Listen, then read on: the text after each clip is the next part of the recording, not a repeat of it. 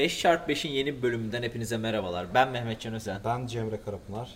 Bugün hamstring kasının yapısından ve hamstring antrenmanından bahsedeceğiz.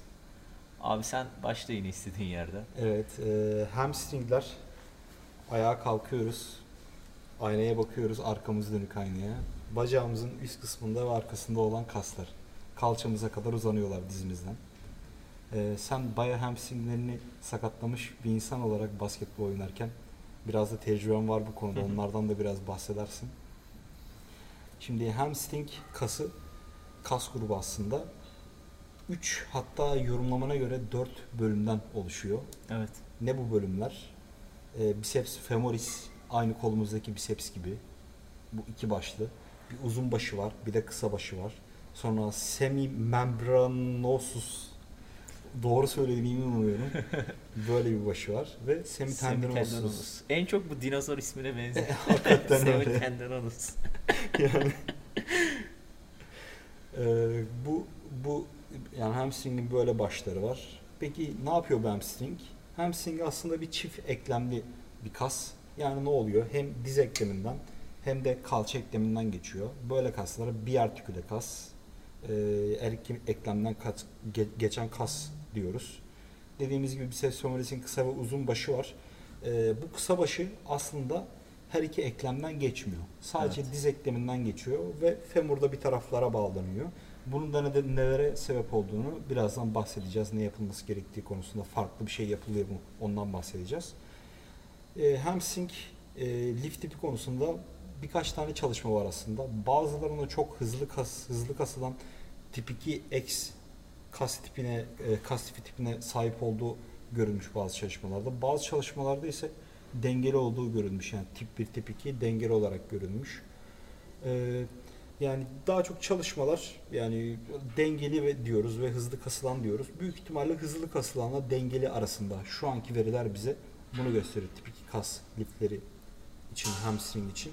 Hamstring hamstring e, koşu aktivitelerinde, atletizmde, basketbol, voleybol bu tür sporlarda hatta futbolda çok önemli bir kas. Yani bir sürü sağ sporunda önemlidir fakat bu sporlarda çok sakatlık olduğunu görüyoruz aslında.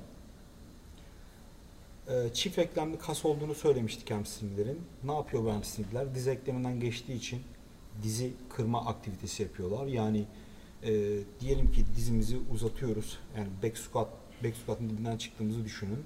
E, orada quadricepsler çalışıyor. Diz eklemini açıyorlar. Hı hı. Bu da tam tersini yapıyor. Diz eklemini kırıyor bu kaslar ve kalça uzatma aktivitesi yapıyorlar. Bunu da kafanızda bir deadlift yapar gibi canlandırabilirsiniz. Kalçanızı geriye doğru atıyorsunuz ve ayağa kalkıyorsunuz. Hamstringinizin çalışıyor aslında bu şekilde diğer kaslarla birlikte. Ee, kas aktivitelerine baktığımızda diz kırma hareketlerinin kalça uzatma hareketlerine kıyasla yani leg curl gibi hareketlerin deadlift gibi hareketlere kıyasla hamstringi büyütme ve kuvvetlendirme açısından birazcık daha üstün olduğunu görüyoruz. Tabii bu demek değildir ki deadlift leg curl'e biraz daha e, çok çok daha büyük bir etkisi vardır. Yani bunu demiyoruz.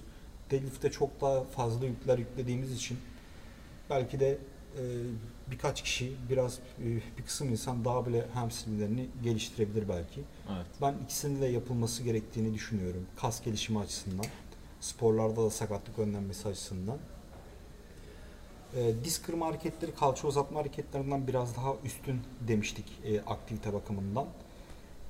E, bir de birkaç tane varyasyon var. Dizimizi uzatıp kalçamızı uzatıp veya e, dizimizi kırıp kalçamızı kırıp bazı hareketleri yapabildiğimiz durumlar olabiliyor. Diz eklemi uzunken yani dizimiz kilitliyken kalça uzatma hareketleri yani bir stiff, stiff leg deadlift düşünün. Diz eklemini pek kırmadan hatta hiç kırmasanız daha fazla hamstring aktivite aktif olur. Diz kırık kalça uzatma aktivitelerine kıyasla yani bir normal deadlift'e kıyasla biraz daha fazla hamstring aktivitesi olduğunu görüyoruz. Yani diz uzunken kalça uzatınca biraz daha hamstringler aktif oluyor. Evet. Bunu diyebiliriz. Diz kırma hareketleri diz kalça uzunken diz kırma hareketlerine kıyasla biraz daha fazla hamstring aktivitesine sebep oluyor. Yani nasıl oluyor? Gluten developer cihazına oturuyoruz. Kalçamız kırık pozisyonda yani gövdemiz biraz aşağıda ve dizimizi kırıyoruz. hamstring biraz daha fazla çalışıyor. Kalça uzunken yani kalçamız böyle sabitken disk kırmaya kıyasla. Ee, hamstringin üst kısmı ile alt kısmı arasında da bazı e, yani yapılan hareketlere göre biraz değişiklik gösterebiliyor hamstring e, gelişimi açısından. Hamstringin üst kısım üst kısmı kalça uzatma hareketleri. Kalça uzatma hareketleri yani deadlift gibi hareketler. Disk kırma hareketlerine kıyasla biraz daha fazla hamstringi çalıştırıyor. Yani üst kısım için biraz daha deadlift gibi hareketler, stiff leg deadlift gibi hareketler, hip extension gibi hareketler, disk kırma hareketlerine yani leg curl gibi, gluten raise gibi hareketlere göre biraz daha üstün olduğu görülmüş. Hamstringin alt kısmı içinse yani dize yakın olan kısmı için, içinse tam tersi görülmüş. Yani leg curl, gluten raise gibi hareketlerin deadlift, stiff leg deadlift gibi hareketlere kıyasla hamstringleri biraz daha iyi çalıştırdığı e, görülmüş. Bir de burada e, ufak birkaç tane de tip verebiliriz aslında. Deadlift varyasyonlarında dizimizi ne kadar fazla kırarsak yani geleneksel deadlift için söyleyeyim hamstringlerimiz o kadar az çalışıyor. Evet. Dizimizi ne kadar sabit tutarsak hamstringlerimiz o kadar fazla Aktif oluyor. çalışıyor. Evet. Dediğin gibi. Hatta hatta vücudumuzdan ne kadar uzaklaştırırsak yükü kettlebell'le yapıyorsunuz, barbell'le, dumbbell'le yapıyorsunuz. Hı Ne kadar vücuttan uzaklaştırırsanız hamstringler o kadar fazla çalışıyor aslında. Ve e, başlangıçta aslında bunun lift tipinden bahsetmiştik. Biraz tip 2 dominant bir kas ya da tip 2 ile Dengeli. dengeli arasında bir kas e, lifi yani e, şeyine sahip olduğunu söylemiştik. Ama yani, yani insanlar soruyor bu bir şey fark eder mi? Tip 2 daha dominansa düşük tekrarlarla çalışayım mı? Tip 1 daha dominansa yüksek tekrarlarla çalışayım mı? Bir şey fark eder mi diye. Bu konuda yani çok fazla çalışma var. Hatta kalflar konusunda da son zamanlarda yeni bir tane çalışma çıktı. Tekrar sayısı pek bir şey fark etmiyor arkadaşlar. Eğer kas gelişimine bakıyorsanız yani büyütmeye bakıyorsanız Hı ya da sakatlık önleme için çalışıyorsanız vesaire e, çok fazla bir şey fark etmiyor. Ha belki şunda daha çok işe yarar. Powerlifting gibi tek tek tek seferde bir efor sarf ettiğiniz hareketlerde belki biraz daha düşük tekrarlar kullanabilirsiniz hamstring çalış çalıştıran e, hareketlerinizde. Hı hı. Ama yani böyle estetik için soruyorsanız özellikle hiçbir şey fark etmiyor. Önemli olan zaten tükenmeye yakın gitmek Evet. ve tükenmeye yakın gidilen setlerin, yapılan tekrarların toplamı diyebiliriz aslında. Biraz buradan sakatlığa geçmek istiyorum aslında. Sen basketbol oynuyordun. Hamstringini birkaç kere sakatlamıştın. Bundan bahsetmek ister misin? Yani e, biceps femoris'i sakatlamıştım. Çok ciddi bir sakatlık değildi ama hani bir iki ay falan bayağı başımı ağrıtmıştı. E, birinci dereceden bir yırtık vardı. Hani çok böyle çekmeyle falan başlamıştı. Fazla şey e, basit. Antrenmandayken çekmişti. Kuvvetsizlikten dolayı çektiğini tahmin ediyorum. Yani e, bu iki ay içinde üç kere çekti. Üçüncü çektiğinden sonra orada bir şeyin attığını hissettim biceps femoris'te ve sonra MR'a falan gitmiştim zaten. E, e, birinci dereceden bir yırtık vardı. E, zaten quadricepslerim daha dominant olduğu için özellikle e, o zamanlarda çok fitness'la işte haşır neşir değildim hatta böyle yeni başlamıştım. E, hamstringlerin ne kadar önemli olduğunu e, bilmiyordum. Ondan sonra zaten hamstringlerimi kuvvetlendirmeye başladıktan sonra bu problem bir daha karşıma çıkmadı bile. Yani çünkü e, belki hamstringin daha dengeli bir kas grubu olmasındandır. E, Hamstringleri yormak da çok zor. Hani bilmiyorum hatırlıyor musun? Hiç hamstringlerim süper derecede yoruldu. Çok tükendim gibi bir şey başına geldi mi son zamanlarda? Son zamanlarda gelmedi ama bir hareketi yeni denediğimde ki zaten böyle olur genelde. Evet. Böyle şeyler başıma gelmişti ya da uzun zamandır bir hareketi yapmıyorsam ve yapınca bu başıma gelmişti aslında. Ya işte bende de en son bir back extension yaptığımda ilk hafta biraz yani şey olmuştu. E, ağrıdığını hissetmiştim hamstringlerimin. Ama ondan sonra bir daha öyle bir şey hissetmedim. Kesinlikle e, bir sağ- hani atletin veya sağ sporcusunun quadricepslere verdiği önemi hamstringlere de vermesi gerekiyor. Evet olabilir. Aslında bu bir teori. Gerçekten sakatlığı önlüyor mu? Quad dominantsan, hamstringlerin zayıf olduğunu düşünüyorsan bu sporlarda sakatlığa sebep oluyor mu? Bu aslında biraz havada kalan bir teorem. Hı hı. Ee, yani çalışmalara bakıyorsun çok kesin bir şey göremiyorsun. Ama ne olur ne olmaz zaten çok sak- sakatlanan bir kas kuvvetlendirilse daha iyi olabilir. Tabii. Hem tendon sağlığı için biraz daha iyi olabilir diye düşünüyorum. Ki zaten sen de e, basketbolda bunu yaşamışsın. E, peki nasıl çalıştırabilirsiniz hamstringleri? Ekipmanınız yok.